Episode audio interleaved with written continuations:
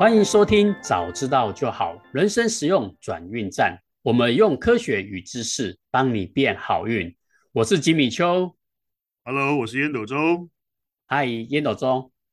最近呢、啊，我们收到很多很多朋友的反复回馈啊。然后我最近呢，也去我们后台看了一下我们的数据。我们上架的平台有很多个，所以呢，我就专门只看了 Apple Podcast 的统计数据。在我们上个礼拜呢，我们的追踪人数有八十二个人。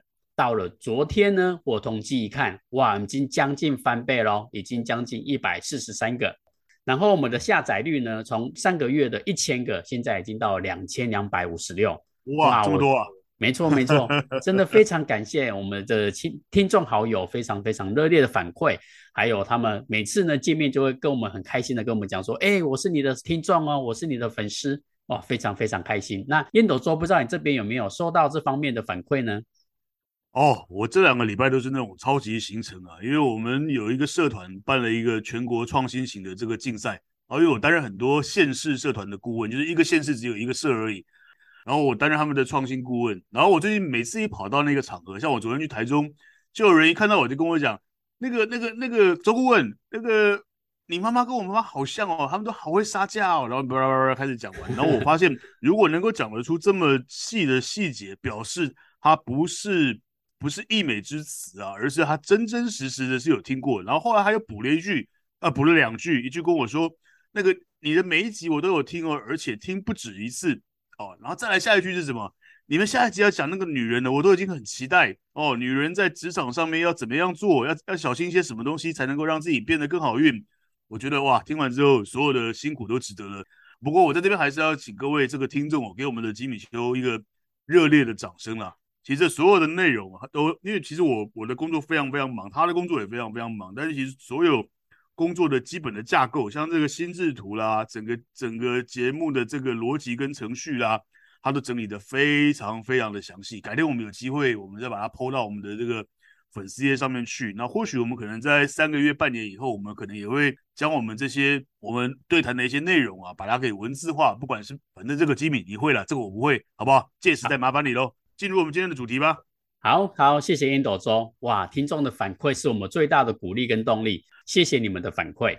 好，那我们就话不多说，我们直接进入到我们今天的主题。今天的主题呢，有蛮多朋友啊，也蛮期待的，因为我们今天想要讲的主题呢，是女性如果要在职场上要升迁，有没有什么样的方式可以让他们变得更好运，然后运气更好，可以更好的升迁。这块呢，想必是很多女性朋友啊，应该非常非常期待的一集。好，所以呢，我就专门的研究一下这个女性的话题。哇，不研究还好，一研究发现有好多好多的东西。后来呢，我就跟我们的创会长烟斗中讨论了一下，发现这个东西实在太多了。如果一次讲完呢，我看可能要半小时四十分钟都讲不完，而且你们吸收也会非常非常的辛苦。所以我们决定把女性这个话题把它拆成三集。让大家可以轻松的听，轻松的吸收这些关重要的关键知识。嗯哼，好，我在研究的一开始呢，我发现呢、啊，这个时代呢，已经算是女权慢慢崛起的时代了。虽然还没有到很普遍，可是像我们台湾的蔡英文总统，还有德国的前总理梅克尔，南韩的前总统朴槿惠，他们啊，都算是女性崛起很代表性的人物哦。但是啊，我在职场上呢，或多或少啊，还是会听到有一些女性的朋友跟我讲说，她们升迁上啊，总是受到一些阻碍。嗯，这有可能啊，是一些公司文化的问题，或是他们的录取风格的问题。但是这些都是他们公司内部的问题，我们就先不探讨。我们想要来探讨一些普遍来说，怎么样的情况下女性升迁会比较顺利呢？嗯，还有什么情况下女性会比较容易被打压？嗯，好。所以我研究了蛮多书的，最主要的还是我们之前的那一本书《朋友与敌人》。嗯，《朋友与敌人》开宗明义就讲说，男生啊在升迁上确实比女生啊容易许多。诶，这本书呢是二零一七年出版的哦。可是啊，我觉得它里面还有很多很多的理论跟方法，很值得我们去借鉴参考。但是我为了要佐证。《朋友与敌人》这本书所说的男生在升迁上比女性容易许多，所以我又找了一本在二零二零年的《哈佛商业评论》，它这里面就讲得很清楚。诶，烟斗周，让你猜看看，台湾前一百名的 CEO，、嗯、男生跟女生的占比，嗯、就是男生有多少人，女生有多少人，前一百个 CEO，差不多八十二十吧。嗯，我觉得我的想法跟你差不多，我觉得男生会比较多，嗯、但是呢，我蛮意外的，他出来的答案竟然是前一百名的 CEO，、嗯、男生有一百个，真的假的啦？对，也就是说，哈佛商业评论吗？出自于哈佛商业评论。对，二零二零年的哈佛商业评论。OK OK，女生前一百名 CEO 里面居然是零个，也就是说全部都是男生，在台湾。gay 啦。对对对对对，这个让我非常非常的惊讶。所以我觉得说，哎、嗯，虽然女权慢慢的崛起，但是有很多的公司在升迁上啊，我觉得还是会以男生为优先。嗯。可是我觉得这可能跟我们的的一些认知有关系之外，会不会还有其他的因素会造成这样的东西呢？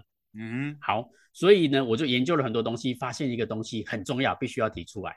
但是在讲这个东西之前，嗯、我们先来玩一个实验，哦，也就是我来讲一个词，你来想看看这个词是形容男生的还是形容女生的？嗯嗯，好，第一个词大方，嗯，男生。好，第二个词体贴。那一定是女生啊！第三个词温柔，那这这这当然更是女生啊！好，第四个词勇敢，嗯，男的吧？好，我刚刚问的问题，你的回答跟我的回答是一样的，嗯、就是这些词其实我问了很多人，大部分的回答都跟我们一样，就是你想到大方就会想到男生，你想要体贴就会想到女生，可是男生能不能体贴，好像也可以啊。嗯、可是呢，我们好像。像像我就很体贴啊，不是吗？没错，体贴又温柔的，对，所以我觉得这些词在我们的脑海当中，好像有一些既定的印象，把它们给刻住了。嗯、所以啊，这本书里面提到有一个很重要的一个观点，叫做刻板印象。嗯，也就是我们一般对女生的期待是什么？我们期待的是她们细心，她们在沟通协调上可以更柔和一点。他们很贴心的，可以帮我们想到一些更细节的部分。嗯，诶，好像我们对女生的期待不是他们去干大事哦，而是让他们看在内部里面可以更加的柔和来做这件事情。嗯，也，就是回忆到我们刚刚的 CEO 一样，CEO 通常都是要开疆辟土，所以啊，刻板印象里面就会想到第一个就是男生，而不会是女生。嗯，诶，我们好像就一直都被这个刻板印象给束缚住了。嗯。朋友与敌人里面又提到了一个很有趣的一个实验，嗯、他说啊，数学能力，我们一般普遍来讲，数学一定是男生比较好，女生比较差。嗯哼，在我们台湾市场也好，华人市场也好，美国市场也好，好像都有这样的刻板印象。但事实上真的是如此吗？嗯、所以他去做了一个调查，在美国的学历测验里面，诶，他发现男生的数学分数真的比女生高出三十三到三十六分哦，还高出蛮多的。嗯嗯嗯，可是呢，嗯、因为美国的市场呢，他们还是比较重男轻女，还是有一点点的落差，所以他们就去研究一下性别最平等的国家冰岛。嗯，他们发现冰岛的女生的数学能力呢，甚至啊高于男生了。他们就没有说，哎、男生一定要大于女生，并没有。所以只要性别平等，他们的权利，他们所获得的机会是一样的，没有受到刻板印象的影响。嗯、女性的数学成绩其实是不会输给男生的。嗯，哎，换句话说啊，女生只有在女性觉得比较弱势的社会，才会展现出比男性更差的能力。哦，这也告诉我们刻板印象的威胁，让我们的表现变差了哦。嗯，所以啊，嗯，很多时候我觉得这些能力的差异，其实是来自于刻板印象中的自我认知差异。也就是说，嗯，自我暗示，我觉得我不行，所以我参加比赛的时候，我就会输掉比赛。嗯，哎，这个就让我想到我们之前 EP 三，我们不是有讲到自信吗？嗯、哦，那一篇很多人听哦，很多人都跟我讲，他们现在会去那个厕所找找厕所里面去伸展他们的手脚。补充说明一下，欢迎回到 EP 三听，听我们告诉你如何能够增加自己的自信。好，对不起啊，打断你，请继续。不会不会不会，非常棒的，我会可以。自信篇也告诉我们，如果你没有自信的话，你做什么样的事情，其实你做出来的成果都会不如预期。哎，这个就跟跟刻板印象一样。如果你的刻板印象是不好的经验，是不好的，你比别人差的，那当然就会影响到你的表现。所以啊，研究就很明显的告诉我们，我们自身的期望就会框架住我们如何看待他人跟自己。诶，关于这一块，不知道烟斗周这边有没有东西可以跟我补充一下吗？我我想一下，这个我大概可以说两个小时诶。好了，我简单说一下，一个叫自我验证，一个叫刻板印象哦。大家都知道哦，大脑哦，大脑这个玩意儿哦，男生的大脑大概重量大概是一千四百五十克，女生大概是一千三百五十，因为女生体型比较小，大概是一千三百五十克到一千四百克左右。但是你你可以把这个大脑想象成哦，大脑占我们整个身体的体积跟重量非常非常的少，但是它每一天的耗能要耗掉我们人类五分之一以上的热量。你就知道它运作的有多么的频繁呐。我们把它想象成一部电脑哦，这个大脑同时又要做 CPU，它又在做运算，又在做决策，而且它还要操控你很多很多的这个非自主啦、自主的相关的一些一些一些动作。所以大脑它会想尽一切办法去做节能。什么叫做节能呢？就是我看过这个东西以后，我判定这一这一朵花是美丽的，我判定这一个香菇是可以吃的，我判定。吉米这个人是一个好人，他就把这东西刻到我的脑袋里面去了，避免我第二天我还要重新去扫描一次吉米，重新去分析他，看他的脸孔，看他的眼睛，看他的鼻子，所以这个才会有所谓的 stereotype，就是所谓的刻板印象，也就是大脑为了节能，它会把一些东西既定，就是先刻在你的脑袋里面，所以就是刻板印象嘛，也就是日后你碰到类似相关的情况的时候，你就会哦不加任何的思索，直接这么做，这是第一件事情。嗯第二件事情呢，就是整个的文化的游戏的规则。为什么女性？其实女性哦，我记得我读过，我忘了是哪一个经，我两个经经济学家的文章。女性其实能够开始窜出头来，是在一九三几年到一九四几年二次世界大战的时候。那个时候，大部分的男生，不管是欧陆、亚洲，全是全世界、全地球都在都在打仗，所以男生死掉了很多哦。所以女性的第一个崛起的时间，就是那个时候，女性的这个其实女性的能力本来就不比男生差。问题是以前的游戏规则是由男人定的，对吧？嗯，没错。几千年以来，所有的游戏规则都是由男人定的，男人可以娶很多个老婆。当然，我也我也很喜欢那样子的时代了，好不好？开玩笑，开玩笑，好不好？所有的游戏规则都由男人所制定。那你想想看哦，如果我今天跟你玩个游戏，大家都玩大老二，我跟你讲不行，我们今天今天来玩大老三。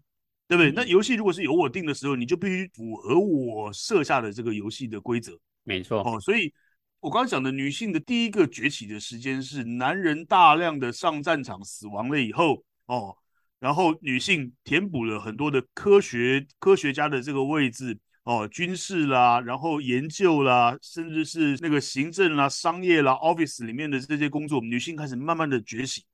第二个重要的是避孕药的发明。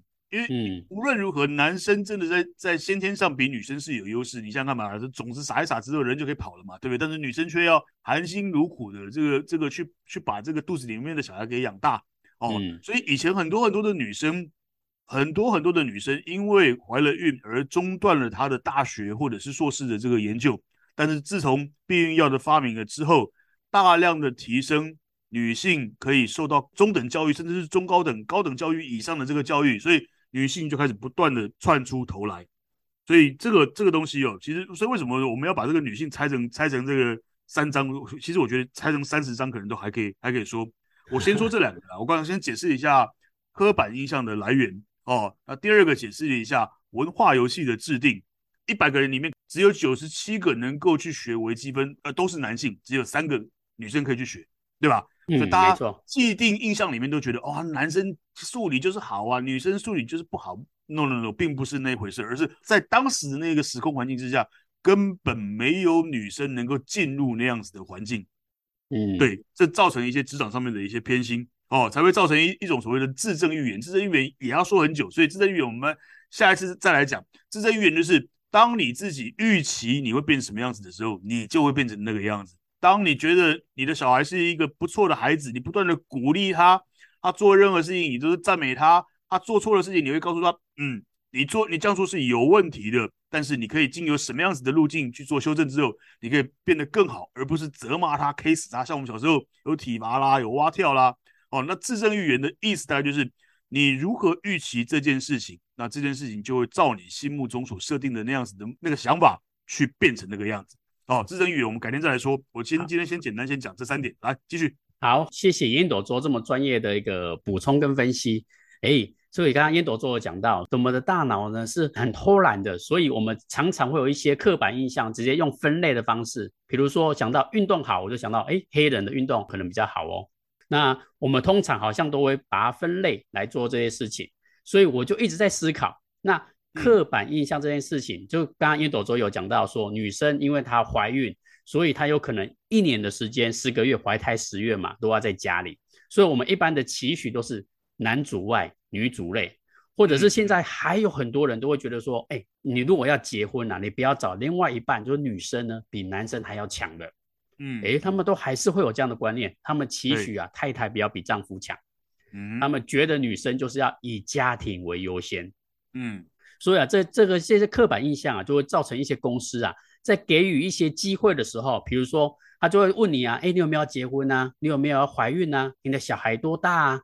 你不知道你的先生能不能配合我们加班啊？就是哦，这个现在是违反劳基法的哦。哦，没错没错。可是呢，很多的雇主还是会用这种的观念去要求女性。对对，所以这也会造成他们接下来一些失去机会的原因。就比如说，想象一下，如果有一间新的公司决定要录取你，雇主说，哎，恭喜你啊！然后直接跟你讲说，你的薪水是三万五，嗯，你会直接接受那个数字，还是你会讨价还价呢？嗯，呃，大部分的女生啊，通常都会直接接受，好，没有问题，那就三万五。嗯。所以呢，我那时候看到这个观点的时候，我马上去找了一些资料，我看到了一本书，叫做《女人要会说》。男人要会听这本书里面，他有这什么这什么书啊？听起来怪怪的。没错没错，很有趣的一本书。嗯，他这里面的实验，他发现啊，他说女生赚的钱只有男生的百分之七十七 percent。你的意思是说，一一一一样的工作，一样的工作内容，女生只有男生的那个七十七个 percent 的这个这个这个 payment 就对了。没错没错没错，就是相对来说真的是比较少的。OK，后来发现的一个很大的问题是因为。女生当初拿到这个 offer 的时候，他们比较不会跟公司去谈薪水这件事情。嗯，然后他研究发现呢，男生开口说：“哎，我要要求更多的钱的几率是女生的七倍。”哦，这种事我常干了，对。没错，就是因为男生比较懂得去要求，然后女生呢比较不好意思去要求，所以导致第一个第一方面薪资会有落差。第二件事情呢，那你就会思考，那我女生是不是要大胆的要求？哎、嗯，这好像又不对哦。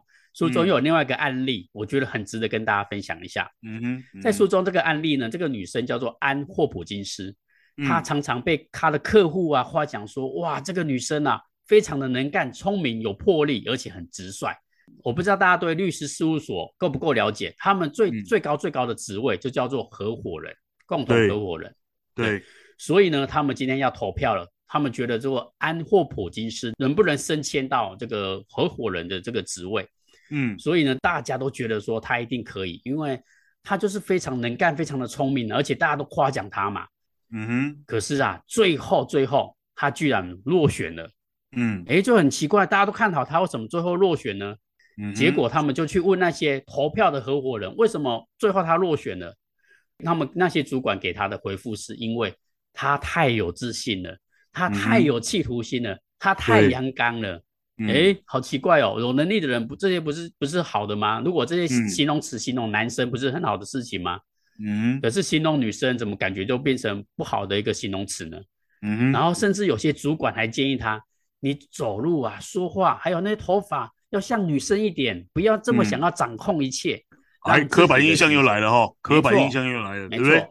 嗯，他就是他还跟他讲说，你不要让自己的形象这么阳刚，要柔和一点。哎、这没错，就像刚刚川会长讲的，这个刻板印象就完全把他束缚住了。嗯，就很奇怪，很矛盾。太有企图心会丢掉工作，可是没有企图心呢，好像也会丢掉工作。对，那我们到底要怎么样去要求我们女性去有企图心，然后又要温柔又要善良呢？嗯，哎，这个就是刻板印象带给女性非常非常多的劣势。哎，我不知道烟斗周对这一块有没有相关的经验可以跟我们分享？哦，其实我在这个职场里面很长很长的一段时间了，我从来都认为，其实女性的工作能力不要讲不及男生了，我觉得有一些女女孩子哦，真的她们的态度跟能力都远远，还有稳定度都远远的超过于男生。你仔细想一下嘛，其实女性包含忍受疼痛的这样子的能力，说实话，我是那种小刀割到一下就那边哀哀叫的那种人呢、啊，我就是秀，然后那个台语叫什么秀陪哦，是不是？还是秀？哦、对对，秀陪 秀陪秀对对。然后当我陪着我太太在生产的时候啊，我看到她那个那个那个一阵一阵的那个那个阵痛啊，我听说那个。哎，我我后来有读了一些书，就是女性承受这种疼痛，仿佛是全身的骨头被打断，然后再重新组起来，再打断那样子的感觉。你就知道女生所承、嗯、能够承受疼痛跟忍耐的那个能力到底有多高。所以我觉得以前的这个文化实在是非常的单调啊，就是 直接设计这个，把这个游戏设计成。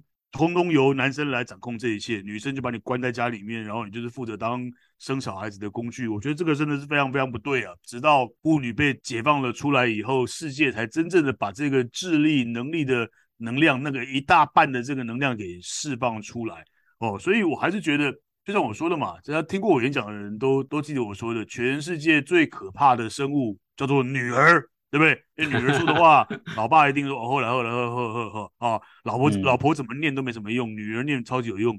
然后全世界最伟大的生物，真的就是母亲啊。嗯哦，为了这个孩子，他真的是什么样子的潜能都能够被激发出来。所以我我一直认为，其实文化，我刚才解释了什么叫做文化，大家都知道，我的专长就是把那个复杂的事情简单说。文化就是这里的人做事情的方法。嗯，这里的人做事情的方法，那我们必须去改变我们的文化，来让这些这这个女性在职场上面能够去破除这个刻板印象。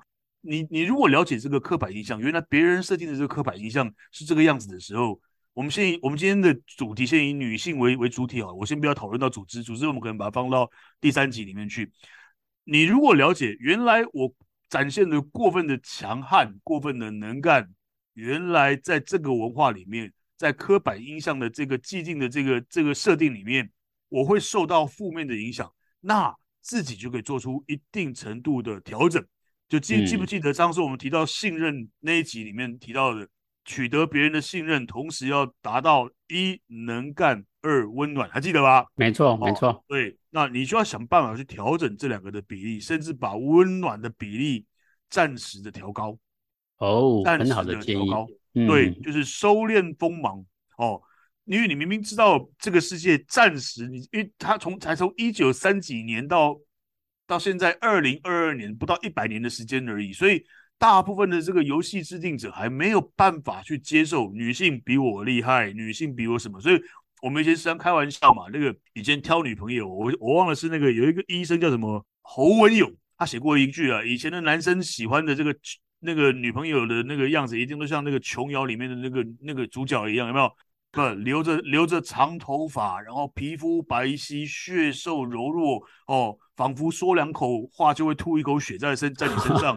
对，哦，然后以前的男生都很喜欢那样子的女生呢，因为那样才会展现自己的雄性的这个魅力嘛，嗯，对不对？然后后来有一次，以前以前我还有我还有喝酒的时候，我还跟我朋友在那边开玩笑，他说：“对了。”婚前都希望女性是那样子的，又瘦又那个苗条又漂亮，然后最好什么事情都不会做，什么事情都让我这个男人做。啊，结了婚之后就反过来了，什么事情都要通通 偷偷你去做就好了，好不好？好了，这是我的经验分享，来，好，谢谢烟斗周这么丰富的的分享。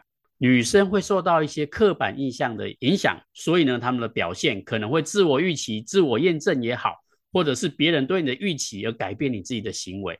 所以，我们必须要解决这方面的问题。好，这是第一个。嗯、第二个就是别人怎么看你这件事情，好像不是我们能控制的啊。所以，这个刚刚烟斗周我提到，这个可能就是组织文化那一方面的。之后再来讲这件事情。我们今天来讲讲怎么样先克服自己的偏见、自己的的刻板印象。所以呢，最简单的方式就是你先去重新认识一下那些族群，然后重新建立正确的信念。哎，有点文文言文，我们来翻白话文，就是你先捡到一个成功的案例，就、嗯、简单来讲说，你觉得你数学不行，你的理化能力不行，那你就去找看看历史上或是你身边有没有人数理能力都很强的人。哎，就比如说你就可以找到，哎，比如说以前有一个叫居里夫人，她是诺贝尔的物理学奖啊，还有现在很红的一个理科太太，哎，他们的数理能力都很强啊，所以。女生的数学能力根本就不会输给男生。你只要能找到这样的案例，就能说服自己，女生不会输给男生，你就不会有自我预言的这个现象在你身上，你就可以让自己的能力变得更好。如果你可以自我肯定，你就可以超越刻板印象，你就会越来越优秀。好，那烟斗座这边来帮我们做一个简单的 call to action，可以吗？好啊，今天的 call to action，简单说就是两点：一，请各位女性朋友知道，我们自己绝对是优秀的、顶尖的、卓越的哦，而只是整个的这个游戏规则、整个的文化系统，才短短的一百年的时间，给我们女性去做发展。所以，请你也要先了解，环境跟文化暂时对女生是不利的，暂时。暂时是不利的哦，所以当你如果能够知道去了解这个这个环境的时候，第二个你要做的就是自我的肯定，不断的告诉自己，当自己开始面临彷徨的时候，当当自己觉得，因为你了解了刻板印象之后，你就要去闪那个刻板印象，你就要提醒自己，no，我并不属于被别人所框架的那一群，我的数理能力非常非常的好，我的经商能力非常非常的好，我的决策能力非常非常的好，我是勇敢的。不断不断的去克服刻板印象加诸在自己身上。我刚刚讲的环境暂时还是不利哦，暂时还是不利哦。但是你一定要去做好自我的肯定。环境虽然不利，但是一定要自我肯定。这是今天的 Call to Action。好，谢谢我们林朵周这么精辟的 Call to Action。好，那我们这一期的内容呢，先暂时讲到这边。我们下一期继续来讲女生的话题。或许你就会思考一件事情，你看我们刚刚都讲说这个规则是由男生所制定的，所以我的主管如果是男生，对我来说很不利。那如果我的主管是女生，对我来说就比较好了哦。或许你会这样想，但是但是我们下一集要告诉你，有时候啊，女生更会为难女人。诶，这是为什么呢？我们下一次来谈谈这个话题，我们来用更多的角度来思考。从组织、从外人的角度，女生要怎么样更容易的升迁？好，这是我们下一期的话题。谢谢收听，早知道就好，人生实用转运站。我是吉米秋，Hello，我是烟斗周。好，我们下次见，See you next time，拜拜。